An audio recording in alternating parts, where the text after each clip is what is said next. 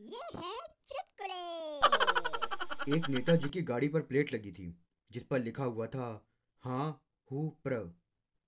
तो पुलिस वाले ने ड्राइवर से पूछा कि भाई ये कौन सी पार्टी के नेताजी हैं? तो ड्राइवर बोला, हारे हुए प्रत्याशी।